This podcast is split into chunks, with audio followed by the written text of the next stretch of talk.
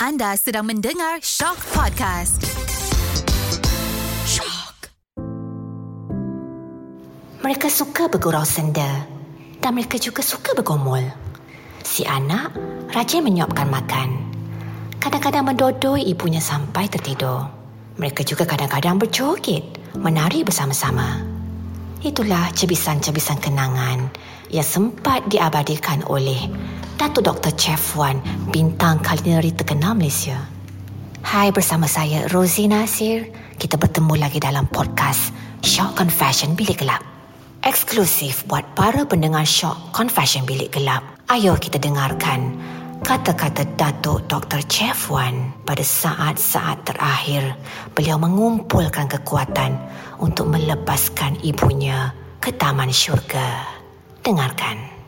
Okay, mom's relative doctor has spoken to me this morning and he said looking at the eye pupil is very, very small, meaning it's not responding at all, you know, even to the light and all that. And that also coincides with the brain damage, means, you know, there's no reaction to that, you know, and what you see, a bit of movement here and there and all that is something that call it stem from the brain downwards to the lung and to the heart.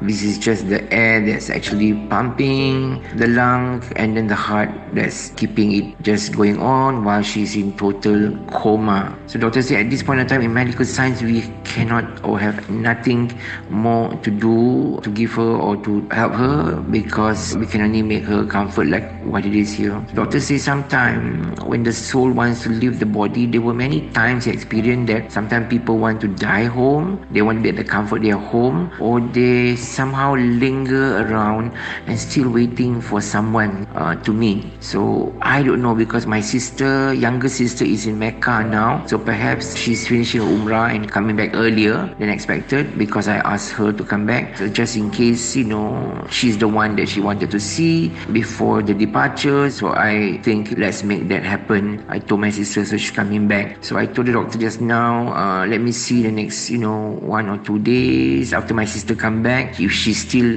around then we take her back lah because doctor said sometimes they just want to die at home. So you know even just staying in the hospital all the time here pun he says not going to do anything good because you know you can always hire nurse to care for her day and night and then you know or hospice for that matter and this can be done towards the end of her life but the doctor says, I don't think she can move anywhere now or forward to get better, whatever, because uh, the brain is damaged, except the body is taking time to shut off. So that probably take another week. We shall see. But I don't think doctor says just now that, you know, she's going to go much longer with this situation. But again, doctor says sometimes, you know, what we feel and what we say and all that, sometimes it can work the reverse way and that's like miracle or what God wants it to be. So this is what he says now. Talk to your family, discuss about perhaps taking your mother home uh, rather than leaving her here uh, because there's nothing much that we can do. And all this simple care and all that can be done by the nurses. We can teach them and all that and give you some medication on that when she's in pain. Uh, but that's about it.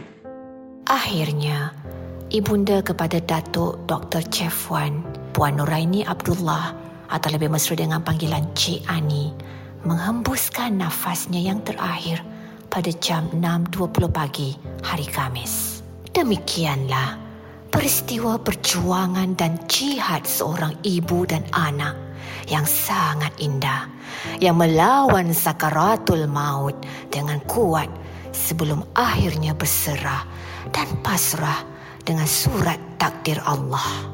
Sebelum saya mengundurkan diri, terimalah salam takziah daripada saya dan seluruh keluarga Astro Shock Confession Bilik Gelap. Semoga roh Ibunda Datuk Dr. Chef Wan diberikan syurga Firdaus tertinggi dan paling mulia. Dan semoga Allah Subhanahu Wa Taala memberikan Datuk ganjaran terhebat atas kesetiaan, kasih sayang dan pengorbanan yang telah Datuk laksanakan sebagai seorang anak sepanjang Datuk menjaga ibunda tercinta. Amin. Ya Rabbal Alamin. Teruskan mendengar dan teruskan berinspirasi bersama Shock Confession Bilik Gelap.